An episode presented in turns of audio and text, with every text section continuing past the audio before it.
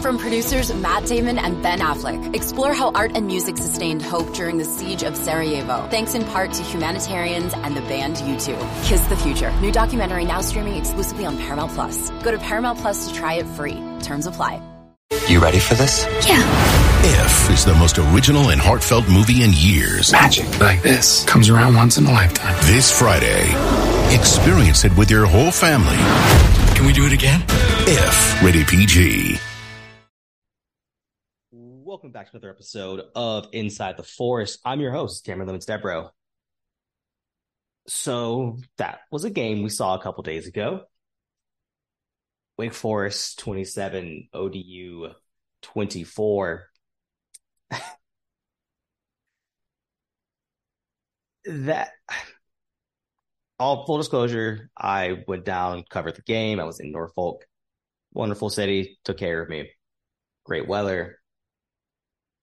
Obviously, I don't think any of us expected that to happen. I definitely expected Wake to not play their best in that game. I didn't know about needing to come back from a pretty sizable deficit. Wake at one point was down 24 to 7 in the third quarter after a pick six. They were down 17 nothing to go into the half.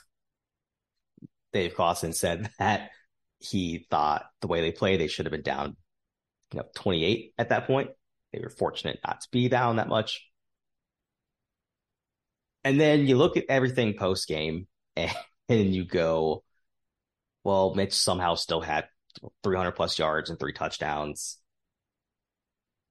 Yeah, the defense held ODU to the second percentile in EPA per play. They, they, that think about that. Like they defense operated on a down to down basis in the 98th percentile of a game. So that, that, that I and also I don't really care who that comes against. It could come against Georgia, it could come against Texas, it could come against Sister Mary the Poor. Doing something down the down is very, very hard. Limiting your opponent to basically nothing down on downtown is fantastic. That does not matter who you're playing. You know, you look at it and Bill Connolly, friend of the show, SP Plus's post game win expectancy numbers at Wake about 78% to win post game. And if you don't really know what that is, what post game win expectancy is, is essentially everything that goes into SP Plus, which is sort of a power ranking system that's forward looking. And things that go into SP Plus are things like success rate, success rate, how well you do down to down, marginal explosiveness. So not just, you know, are you explosive explosive team? I, I said all you do. Did you only have two to three in a game? What's going on here? How many scoring opportunities did you have and what did you do with those? How often were you in positive field position? Things of that nature. That's what that's looking at.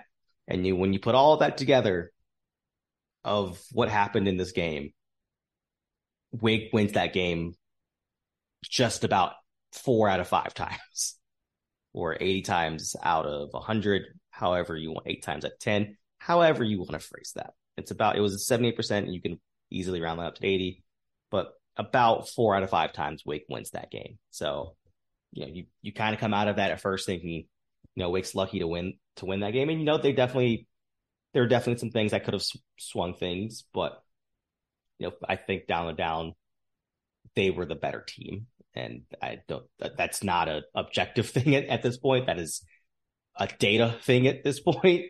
It's not just a, it, it's data. You can look, go back and watch the game. Down the down, they were better, and things like turnovers killed them, and just made that game a lot closer than it should have been. Turnovers aren't necessarily fluky, but they're not something that's sustainable. You can't every single time think, yeah, this someone's going to have a fumble six every single time. Someone's going to have a pick six every single time. Someone's going to have both of those in the in the same game. That's not to. That's not sustainable sustain, sustainable to say, hey, cool, a field goal kicker that probably hasn't been that good. It's probably to miss a few field goals. You know, Wake got into the red zone five times, scored 20 points. Probably kind of, you'll probably take that. You, you, you want more out of that, but you'll, you'll take that at that point. I mean, we'll start from the top here with Mitch. Someone asked me yesterday, well, when this goes up Monday, someone asked me on Saturday afternoon slash evening, what grade would I give to Mitch? And I gave him a C minus, which is about what I gave Sam Hartman on the Louisville game last year, which I think is a very, very analogous game to this. And we'll get to that in a little bit. But I thought all in all, Mitch was Mitch could have Mitch obviously could have been better. I thought that the bad for Mitch wasn't necessarily the turnovers because I mean we can walk through the turnovers right now. First pick he throws, it looks like a duck when you go back and watch it. The offensive line just does nothing for him, just absolutely nothing for him. Eric Russell, the right tackle, filling in for Spencer Clapp, who was out with an ankle injury and was seen in a boot. Just so ODU is rushing with like four rushers. They have a pretty simple stunt going on there. Just a simple, just one defender loops around the other defender. Eric Russell falls to the ground. Just nothing. No one touched him. Nothing. No one pushed him. He just trips and falls. The rusher gets free, and that's coming in on him, and kind of kind of trips over him, or else Mitch probably gets crushed even more than he did. You know, the other guy that's on the stunt, Gulbin, just kind of lets him through free reign, and Ellison has to chip him at least while he's trying to be a safety valve for Mitch. But that play is pretty much dead on arrival. The second the ball was snapped, you have an offensive lineman on the ground and a offensive lineman that just lets someone through. Like that play's dead, dead on arrival. The fumble on the red zone in the red zone was just brutal to watch, especially because it came right after a long interception return from Evan Slocum, who I thought played a fine game. I think he did he did hold on it for a while, but from watching it from the press box and watching it again, ODU did a pretty good job of just clogging up the red zone. I still kind of cringe from people trying to throw the ball from the three yard line because three things can happen if you when you throw the ball and two of them are bad.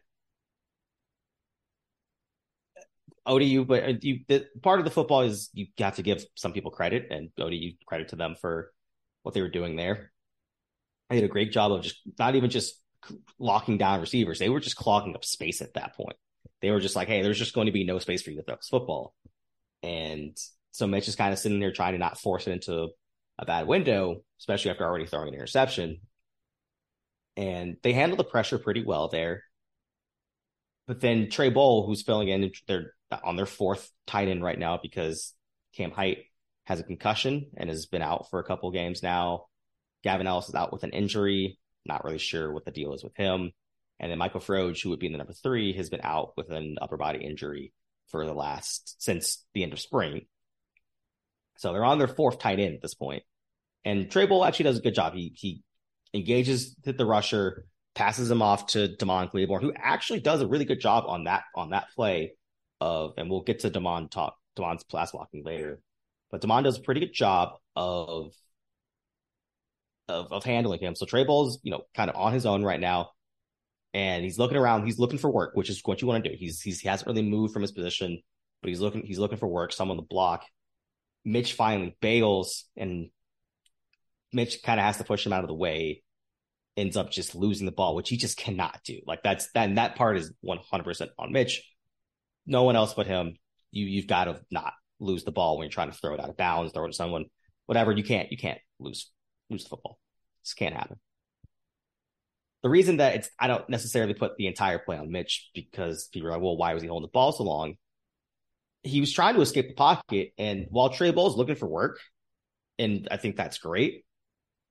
Uh, 24 for ODU is maybe three yards in front of him. Not even that. I, I don't necessarily know if he felt like he needed to stay in to, and just felt and thought he couldn't take him on where he was. But it, Trey was like actually just kind of looking around and doesn't, it looks like he just does not see the person that's three yards in front of him. And but the second Trey turns is when that is when that guy who's kind of playing a spy start tries to hit tries to fly in and start getting to Mitch. And then Mitch is trying to break the pocket and trying to figure out what to do right now. And now has to push Trey Boll out of the way. And once he does, Trey Boll goes, "Oh, hey, there's someone right here. I need to go engage him." And so that's the, that's where I know there was a little bit of back and forth I had with someone on that, and I, I think it's great that he was trying to, you know, shield Mitch off, and that's usually the right thing to do there. But if there's someone like two to three yards in front of you, you got to shield that off. You get you basically you need to know where your surroundings are, and your surroundings gave your quarterback nowhere to escape the pocket. That's not it's not worth protecting him if you're sitting there and closing him in a bubble when one of his biggest strengths is supposed to be his mobility. So that and that's something that we're you look at that and you go, I that's not on him, just for the simple fact of he's trying to get out of the pocket, he's trying to move. The the fumble itself is on him, but it's not one of those things of he's not he was holding onto the ball because he's scared or something. He's like, no, like I'm not going to throw it in the double coverage. so the pick six was just was brutal to watch. We're all me and a few of the other wake riders are in the press box, and the ball snapped, and we immediately see Wesley Grimes just has this guy burnt, just immediately has him just toast. But Damon Claiborne, this is one of the one of the he had a rough go of it in the pass blocking area. For per PFF, he graded out. So that for PFF, you don't know their third party system. They grade every single NFL and college football game, every single snap. Scoring is 60, it's scale of zero to 100. You can never really score 100, but the closer you are to that, obviously, the closer you are to being an NFL player. They break things down, obviously, into chunks, and pass blocking is one that they'll do, especially for receivers and running backs. Damon Claiborne scored a 15.4.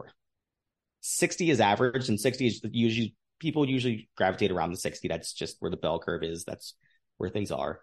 Uh, scoring a 15.4 is just not acceptable. And he's been around that 15 to 20 mark pretty much all year.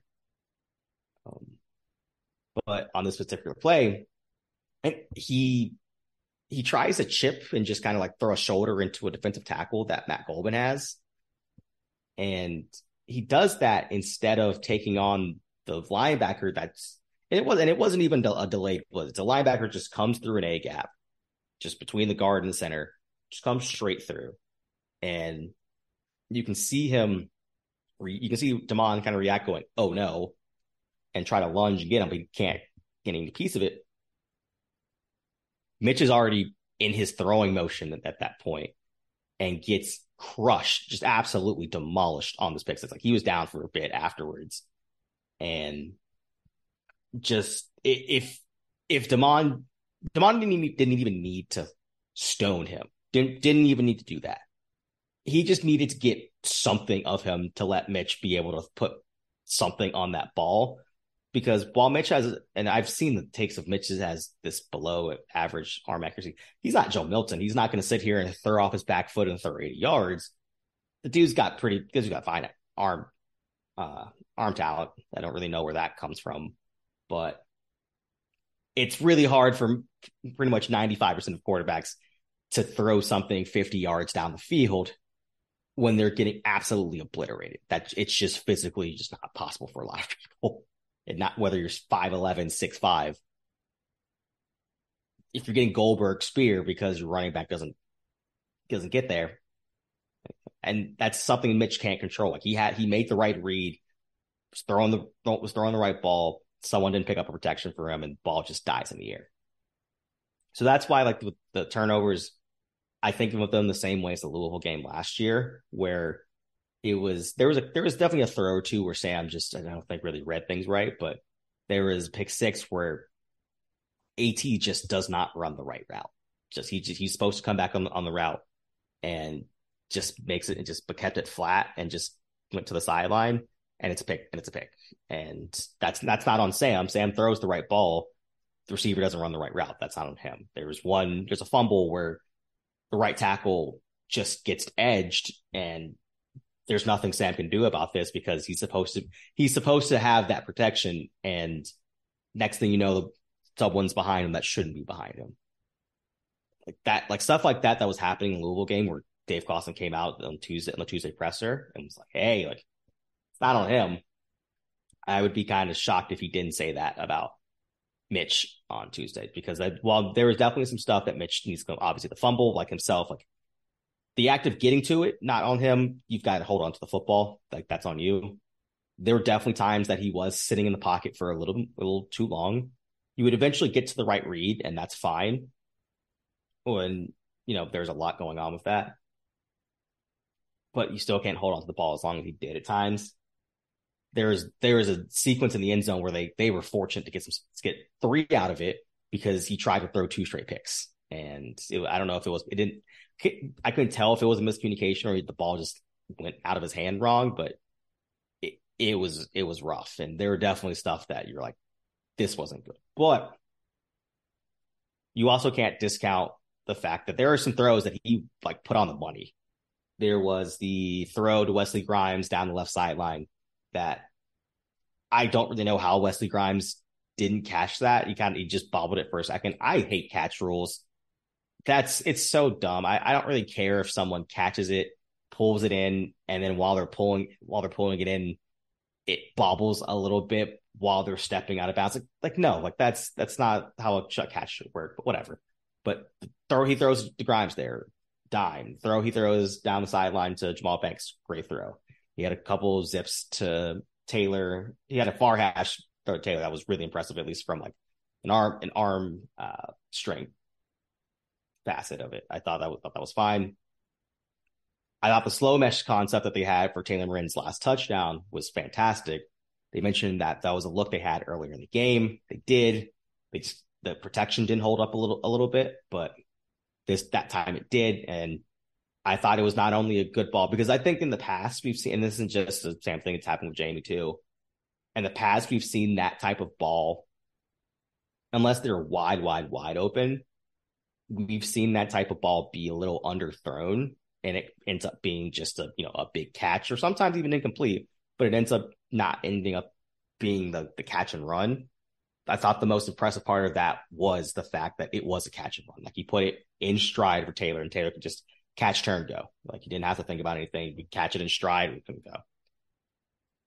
I thought the throw to basically win the game to Jamal Banks, which was another one where I thought I didn't, I didn't it looked like Trey Boll was Trey Boll came across the line, which left a defender just basically bearing down on Mitch. And I don't really know if that was by design or just a misassignment. I don't think it's by design to have your quarterback just get bear down by a defensive end, but he has he has a defensive end right in front of him. There are three defenders essentially in the area right in front of Jamal, and he just tosses it up to the back of the end zone. I know Jamal's got at quote unquote for Mitch seven hundred thousand vertical, but that's a harder throw on the run than people really give that credit for. Like on throwing it on the run, making sure there's enough on it to get it over the three people in front of you that could easily jump up and try to catch it. I thought that was that was a great throw. I thought that he had some throws that it was like, okay, cool. This is what the expectation was of you. And so that's so that's why I would give it a, a C minus, just because there was just there was a lot bad that you can't you can't possibly give it someone who's like, yeah, I know it's a B. You know, you really did great just because you won. Like, no, like it does help that you won the game. There's a lot of stuff you got to clean up, but you still need to be rewarded for the stuff you did well. And I think putting it about a C minus is probably fair. It's it's it's it's eh.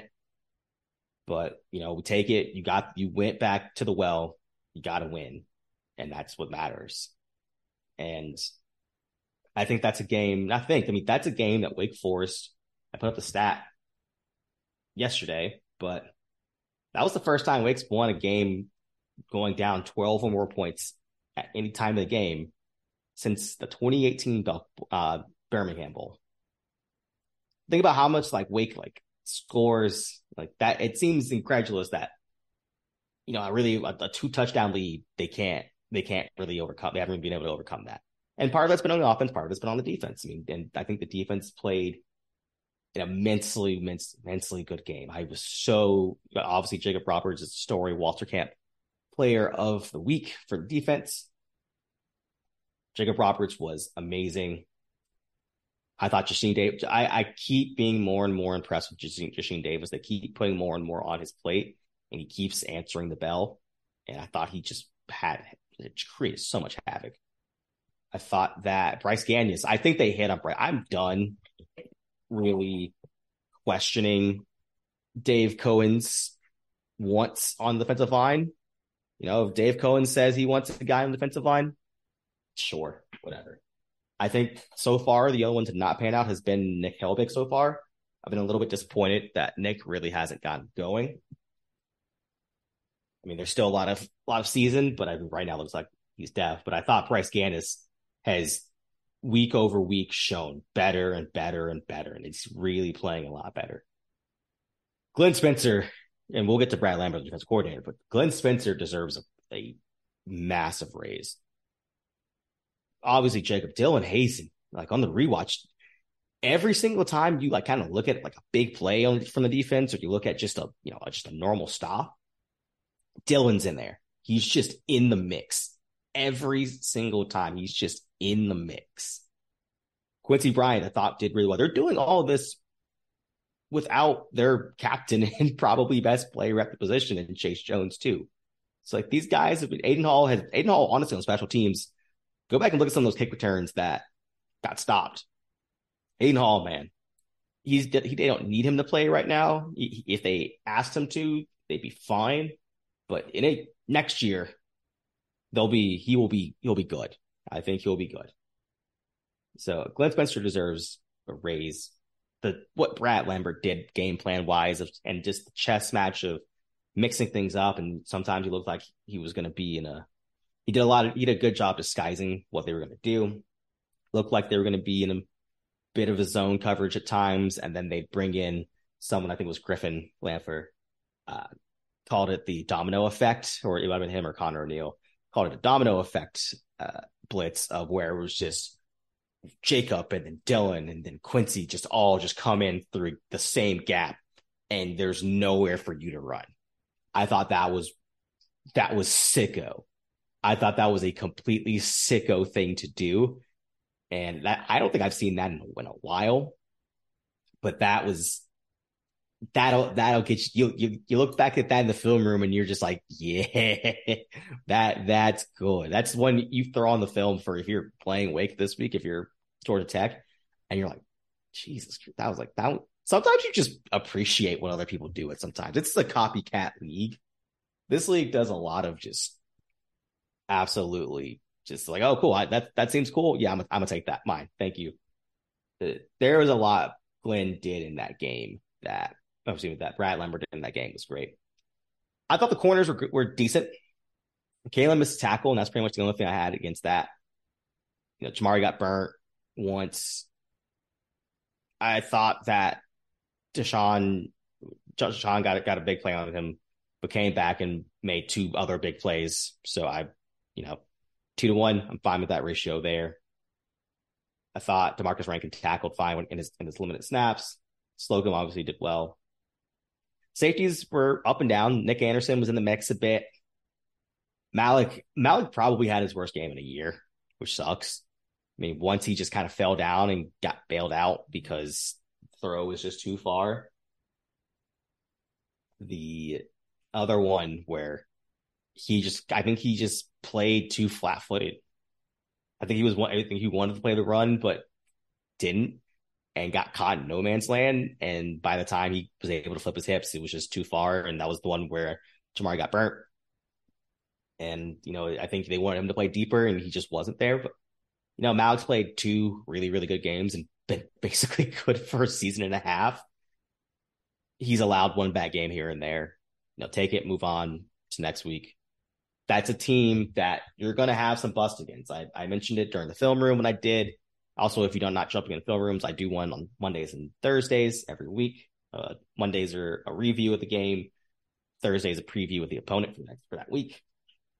I mentioned in the in the preview for Old Dominion that you know, this was a team that will you'll just you'll just bust a couple and they'll probably score 14 points on you just for you busting coverages. They got 10 points off of you busting coverages. So it's pretty close there. But I thought all in all, Wake's defense did a damn good job. I, I thought they were they did exactly what you wanted to do there. And you know, I'm very, very proud of that. Does that mean that they'll do it again this week? I don't know. But I think it's I there have been so many more encouraging signs from this week, this year to last year in terms of the defense. I think last year they were still letting the ball go over their head a ton.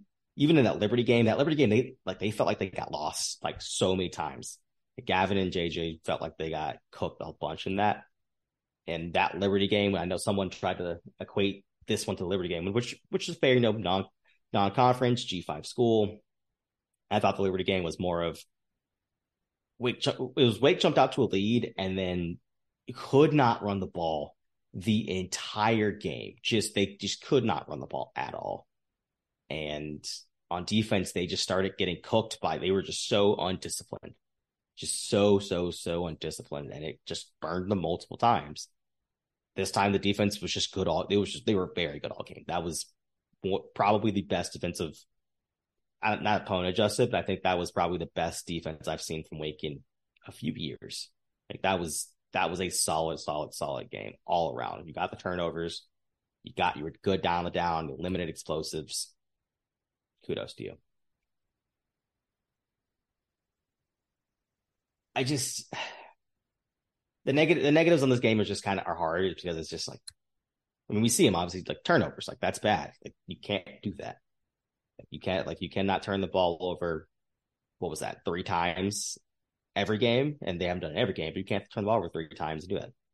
I think one of the big things that you're hoping for in the next week is getting some of these guys on the offense back, man. You I you need them back. You need them back from a passing perspective. While Eric Russell, because I think the I think the offensive line played probably the worst 20 to 22 minutes I have seen them play in a very long time. And they weren't exactly clean the rest of the way. Although Devontae Gordon, Devontae Gordon has also just been a stud this this year. I want to put that out there. He's been he's one of those guys that you just do not notice, and that's good for an offensive lineman. He's pancaked a few people, but if someone's on him, you don't really notice where Devontae Gordon is. He just does his does his work, finishes the job. Cool. Um, yeah, I thought for about 20 minutes or so, 20, 20 to 22 minutes, probably that offense, that offensive line looked absolutely terrible. There were penalties everywhere. That it just the penalties hurt so much because it was you know you can get you can you you don't want your person your team to give up sacks or QB hits and all this stuff because you want to keep your quarterback clean. But there was there was there were two different drives where Wake's just driving down the field and the drive just gets stunk up and just thrown in the trash because an illegal hands to the face or a legal snap. And you're just like, well, what am I supposed to do about this? Now it's first and 15. Now the cool, they can just rush three or four and just clog up the rest of the rest of the area. Cool. Now it looks like our wide receivers suck because they're sitting here dropping seven and eight. And now we're sitting here like, oh, well, I can't, I don't want to throw a pick. I've already thrown a pick. That was the most frustrating thing. There was this, there was one play, I think it was a pass to Jamal where, where Justice Ellison flatlines a guy, just absolutely crushes a linebacker coming in on a blitz. It was stupendous. And they call it illegal hands to the face on Eric Russell. And instead of it being like an, like I think it was like a 13 or 14 yard pass to Jamal Banks, it ends up being minus 15. Like that's a that's a huge that is a 30 that is a 30 yard swing in where you were supposed to be. That's insane. And like that made, and that made things kind of go even worse because there are times you thought the play that you thought the team was gonna was gonna start going and everything, and then you know there's the drive with about two minutes left in the first half, and it's like quick pass and quick pass, and then Mitch scrambles for 11 yards, and then gets an uh, and then he uh, yeah he scrambles for, for like 11 yards, and then you know you're drawing your pass midfield, a legal snap, and you're like, cool, now it's first and 15. I've got to just throw it three straight times on, on, on first and 15 when they're already sitting here just playing deep. It's stuff like that sucks. Like that stuff is good. That's the stuff that'll kill you.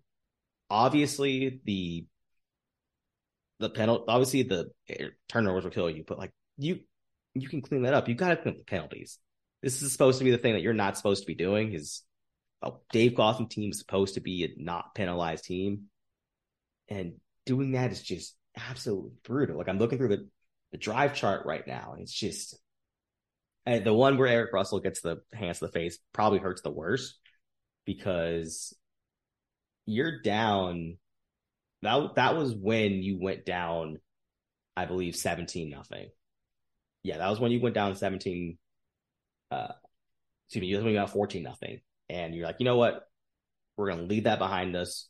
We're gonna get there, and it's six yard out route to Taylor Morin, uh, ten yard pass to Jahmal Banks, you know, incomplete pass, whatever.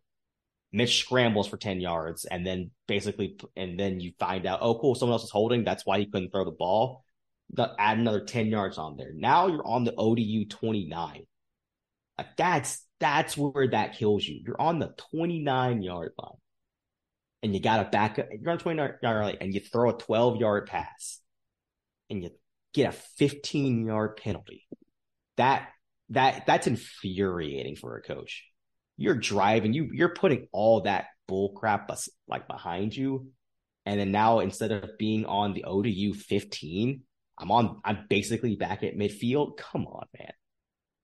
That and I think that's one of the drives. If they even get a field goal there, you start getting a little better, start feeling a little better about where they are in the game and you know, you feel better. Like, okay, cool, they can pull this together.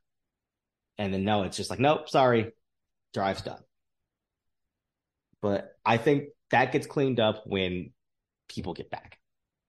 I think Spencer Clapp getting back soon would be absolutely huge. I know he was in a boot.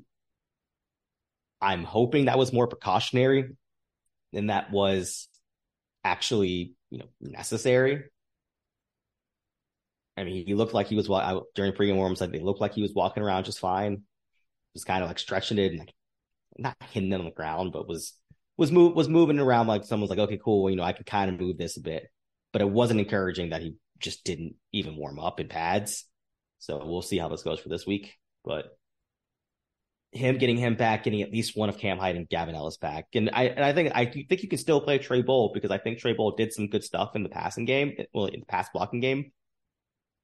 I think in the passing game himself, like he, the route running is just not there right now. It's just not. Um, there are times he just kind of got bullied up. A lot of times he got bullied off the ball. I thought the receivers did it well, did a good job of, of handling the physicality at times. I didn't think he did that much, and I don't want to make this a dash on Trey Boll because I think he's he's served a very important purpose, and wasn't the wasn't going to be the reason they lost, but you know, you, you're playing with your fourth string tight end right now. Like that's a reality you're doing. You're playing with probably you're playing with your third option at right tackle. I mean, we saw this last week against Vanderbilt, where when Spencer Clapp was out, it wasn't Eric Russell coming in.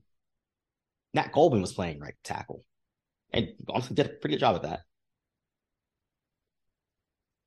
And I think that's I saw, I've seen I saw a bunch of stuff of like where you know Wake's not really up to snuff in the in the red zone, especially for the running game, and which I have agreed, which I agree with.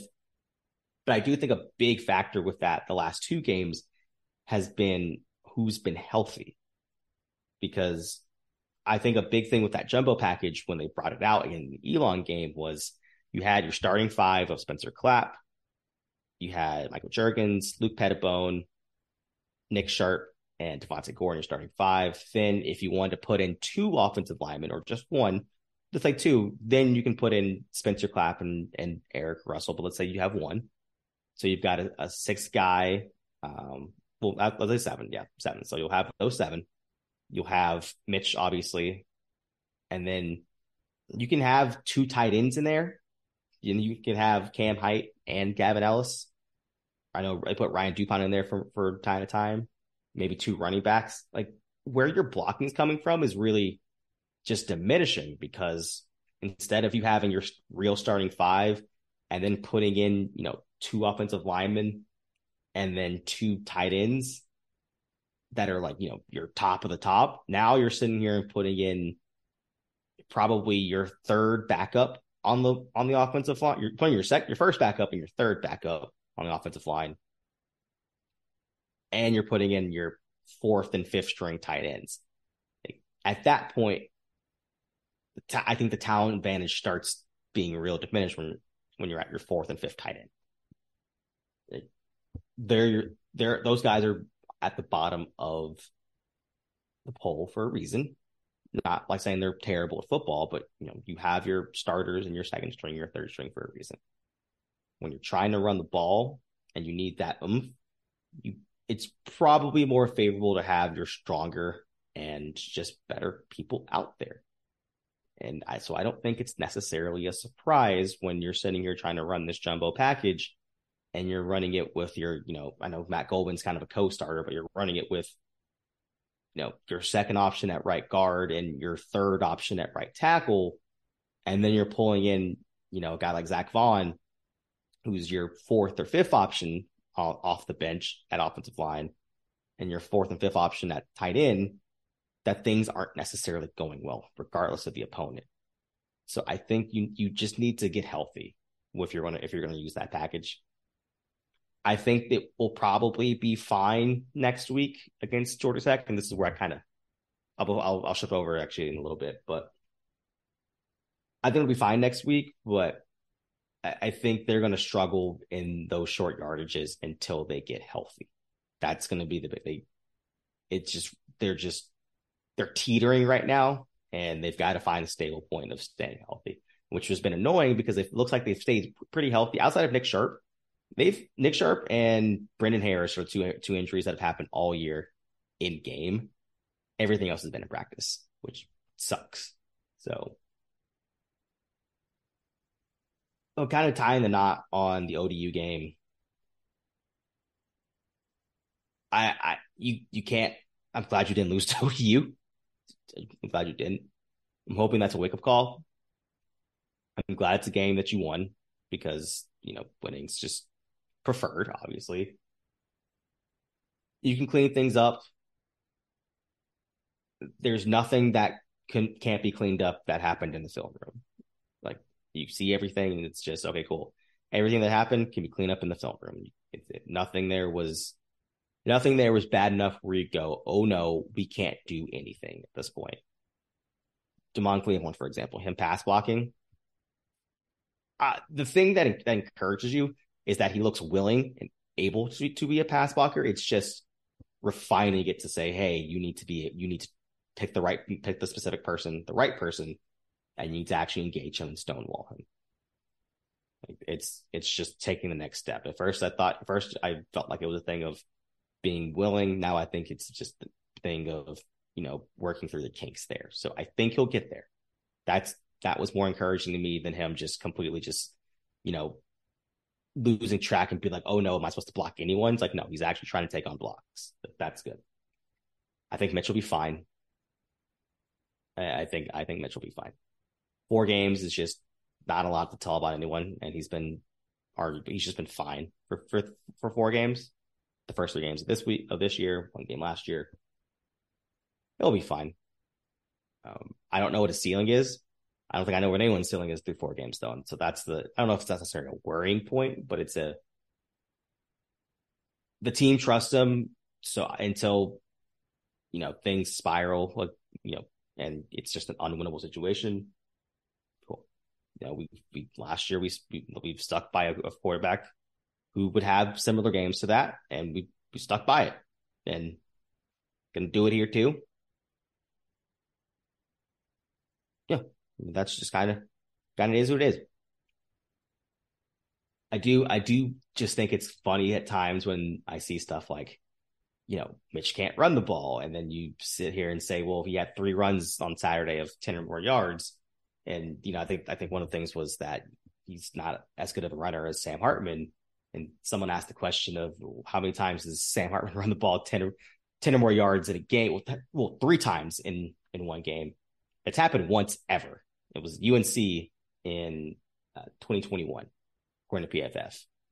So, you know, Mitch running it three times for 10 plus yards is, you know, you, it's something we're not really accustomed to at this, at this stage. I think he needs to get better about deciding when to run but the ability of him running is is something that I've seen on multiple different platforms that I don't really understand. But you know, I think we're we're just going through the process. We're figuring out who who Mitch is. I think Mitch is still figuring out who Mitch is, and I think that's an important part to really note. Is I don't know if Mitch knows who he is just yet. I think he has an idea, but I don't think he's at the level right now of this is who he is. And I think that's I think the quarterback position is just fickle. It's just hard. It's the it's the hardest thing to project because it's something you cannot rep outside of actual games. You can scrimmage all you want, you can do all the things you can. They play they basically throw on it, throw against air most of the time. You're not getting hit. There's no situation where I can sit here and say, all right, cool, I'm going to let you take a shot from Jasheen Davis in practice, throw four picks, let's see what happens to you. Like I, you can't. There's just those situations you can't replicate in practice. So, I think Mitch is figuring out who he is, and I think you know once we get seven, eight, nine games in the season, we'll figure out more about who Nick is, who Mitch is. Turning the page to Georgia Tech.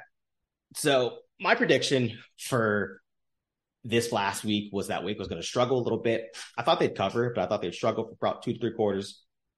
Ole Miss it, who I think is an absolutely fraudy team, still kind of think that Ole Miss is going to come out here and lay a little bit of a goose egg. Georgia Tech covers a 20 and a half point spread, went down to 17, but I still bet at 20 and a half. For a while, that was looking pretty, pretty much a solid, solid thing. Uh, Georgia Tech came back against Ole Miss. They brought it back to, I think it was within a, I believe it was within three points at at one point. I'm pulling up the box score right now. But yeah, I think it was at they got it down to yeah, seven points. They got it down to 24-17. And then Ole Miss just ran the ball down their throats.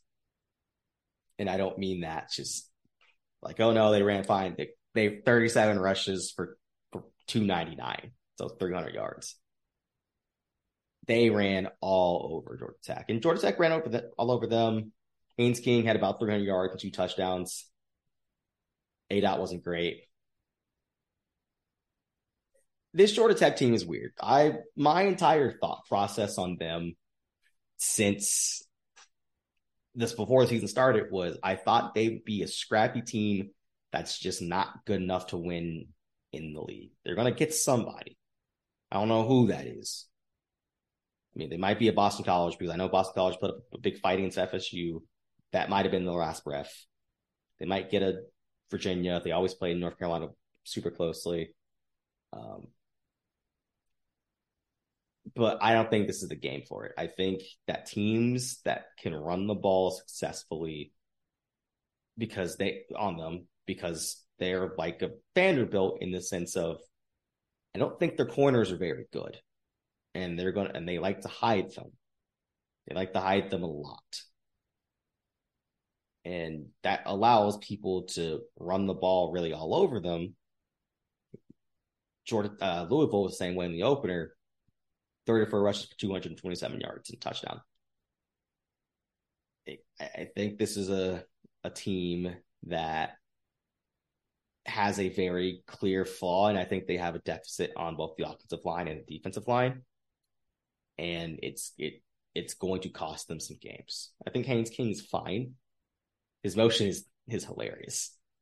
Uh, but but I mean, this is game obviously take seriously. I think it opened as an eight point eight point favorites at the time of this recording. I believe it's down to six and a half. Looks like it looks like it's seven around the board right now. So seven around the board right now. So about a touchdown favorite for Wake Forest. Feels about right for me. I think this is, but I think this is a game that Wake should be favored in, and I don't think it's necessarily something they win by 20 points. But I think this is one where you would absolutely Uh, their projection systems will have this as a solid Wake favorite. I think SP Plus has this at about 14. I would imagine FEI has it about 14 as well. This is one where pretty much all the metrics, and you look at the film, you go, okay, this this probably should be a one another one where Wake comes out on top by about 10 points or so. So, but you, obviously you can't overlook Georgia Tech. I think they passed the ball pretty decently, so that's going to be something to watch for for Wake. And I just think just being scrappy, man. Like sometimes, sometimes vibes are are are are good. I, I bet on West Virginia over Pitt last week because the vibes in West Virginia were just that much better than, than Pitt. And so I'm trying to get a sense of what the vibes are at in in Atlanta right now. Think things are fine. It's just because like they they just weren't going to be a good team this year. There's someone that I think had like a over under like four and a half or something like that. This was a team that I I still think this will be a win for Wake. I think it'll be kind of a tough it out win, but I also don't think it it says anything about you that you have to tough it out because I think we're all kind of I think there are a lot of people are really high on Louisville this year, and Louisville had to had to scrap for that win. Ole Miss ended up pulling away last week, but they were at a point that they had to scrap for that a bit, and so I think this will be a good test. I think it's a good warm up. I think you know if if Wake wins, I think this could be viewed as a very good warm up game for them. Of a you're not going to sit here and you're not getting a Boston College, you're not getting a UVA, you're not getting Virginia Tech just yet. You're getting a team in, in Georgia Tech that you're going to be a solid favorite against. Like a touchdown plus is, is a pretty solid favorite.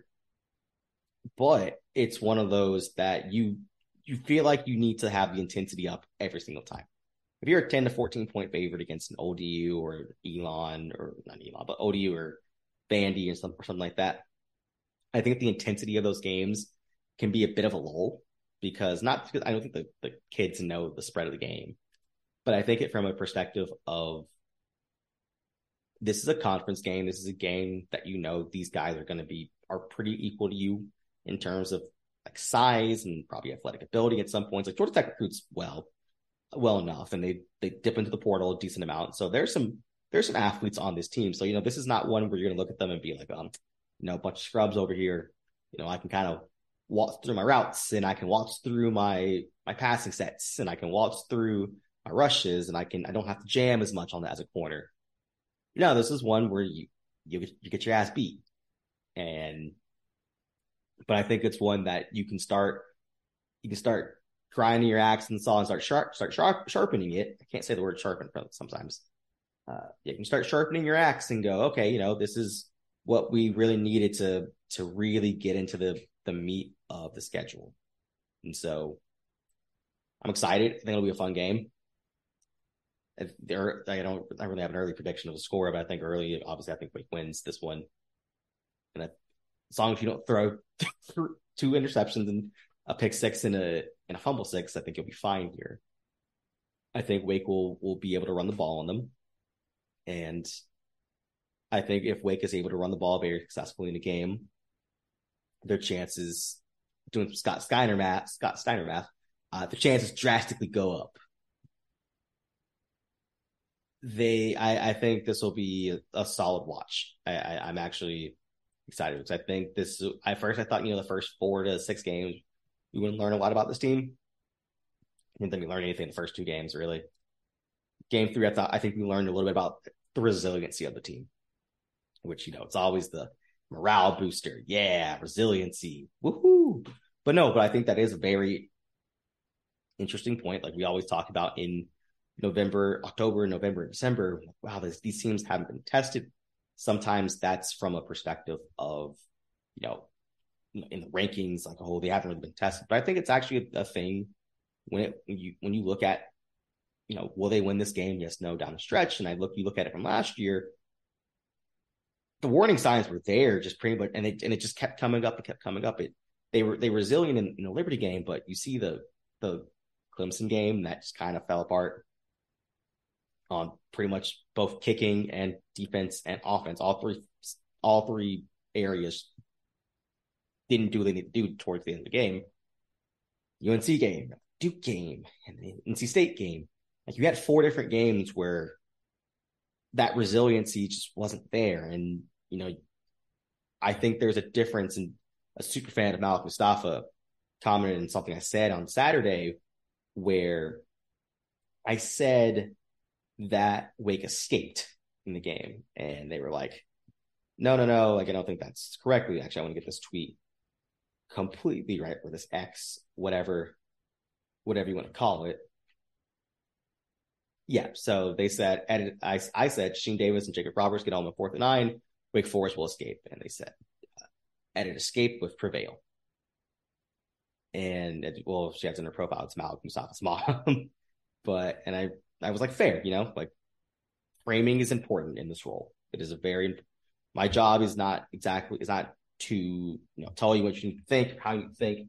It's to frame it in the correct in the correct manner so that way you can understand it. And framing something like Saturday being an escape plan isn't necessarily the right connotation or it isn't the box to put it in. Because I, when I think of escape, I honestly think of the I honestly think of that Liberty game as an escape. You were up a bunch, you let them come, you let them come all the way back in that game, and you had to not only take the lead again, but you had to sit here and defend a two point conversion to win the game. That's an escape. This, where you were just down essentially the entire game until what, like six minutes left in the fourth. This was not an escape. This was, this was, you went out and won it in all three phases in that, in that second half. You, you kicked, you kicked the ball off well in the second half. You covered it especially well, especially when there's, I think there was two touchbacks and then the rest of it, you covered it extremely well. Your defense showed the hell up every single down, showed the hell up. And on offense, you know, it wasn't clean, but you needed, you needed 18 points and you got 20. So I, I thought you, I thought you did, you did well in when you needed to. And I think that's more so prevailing and going on winning the football game versus survive in advance. So I think there's different box there. And I think, you know, learning about that possibly means better things for the future when they play closer games. So, one thing I did want to mention about the game though that I was really little not perturbed about but intrigued was they let their they've let corners at least in weight games the last few the last few games play pretty pretty aggressively, and it's been both sides. And I, I have kind of noticed it more on the Wake side, but I really noticed it last week in terms of uh in terms of Wakes. I noticed it this week in terms of both really both sides of the ball. They've been letting like in Wake games, they've been letting things go. Like there's contact is, is is fine, and I think that's something that's caught some people off guard. I think people are kind of used to some some PIs coming in, and I think they're going to turn like, well, was you know, you're missing AT, you're missing Donnie. It's like I, I think they're just not calling it. Like I think just just both ways. They're just from in waking right now. They're just not calling PI either way, which I think is good because you know whatever. Especially for the offense. Now I'm just like, just call offense PI. Just just commit OPI. You're not going to throw it. Just just do it. You, the one for Jahmal in the end zone was weird. That was not OPI. Whatever. Um, but I, I think it's not a bad thing, but I think it's something to be adjust adjustment about because there are times Wake Forest does just run the PI offense. It happens. Sorry, when you get a, when you get those calls for six years, people are going to run you're going to run that offense, and I think that's something they need to adjust a little bit in terms of the offense. Is if they're just not going to get the calls because they're fighting for they're fighting for the ball. Like I know Keyshawn made a point the other day to say, "Yeah, I need to do a better job fighting for the fighting back for it." ever. They they've been fighting for it, just like not getting calls, and vice versa. There was there was a there was one there was there was two that Deshaun Jones was involved in on Saturday. One of them in the end zone, I thought I thought probably should have been PI on him. The one on the I think was the last drive of the game. Don't reward a bad throw. No, that was good. Good no call. Don't reward a bad throw. But they know. I think I, it was good because I think in around the second quarter, Wake started realizing that they were just letting the corners just be aggressive and pull and tug and kind of really do what they wanted. And I think Wake's corners just said, okay, cool, we're going to do that too. So. Thank you all for listening. Always enjoy doing these. Love putting these, these out for you guys. And as always, good eeks.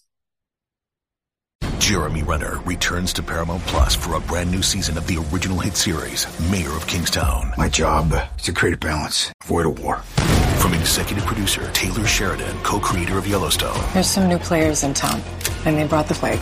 And Antoine Fuqua, director of Training Day. I know it's always been a war zone, Mike, but this is next level. The mayor is back in business. Are you warning me? You're going to find out. Mayor of Kingstown. New season streaming June 2nd, exclusively on Paramount Plus.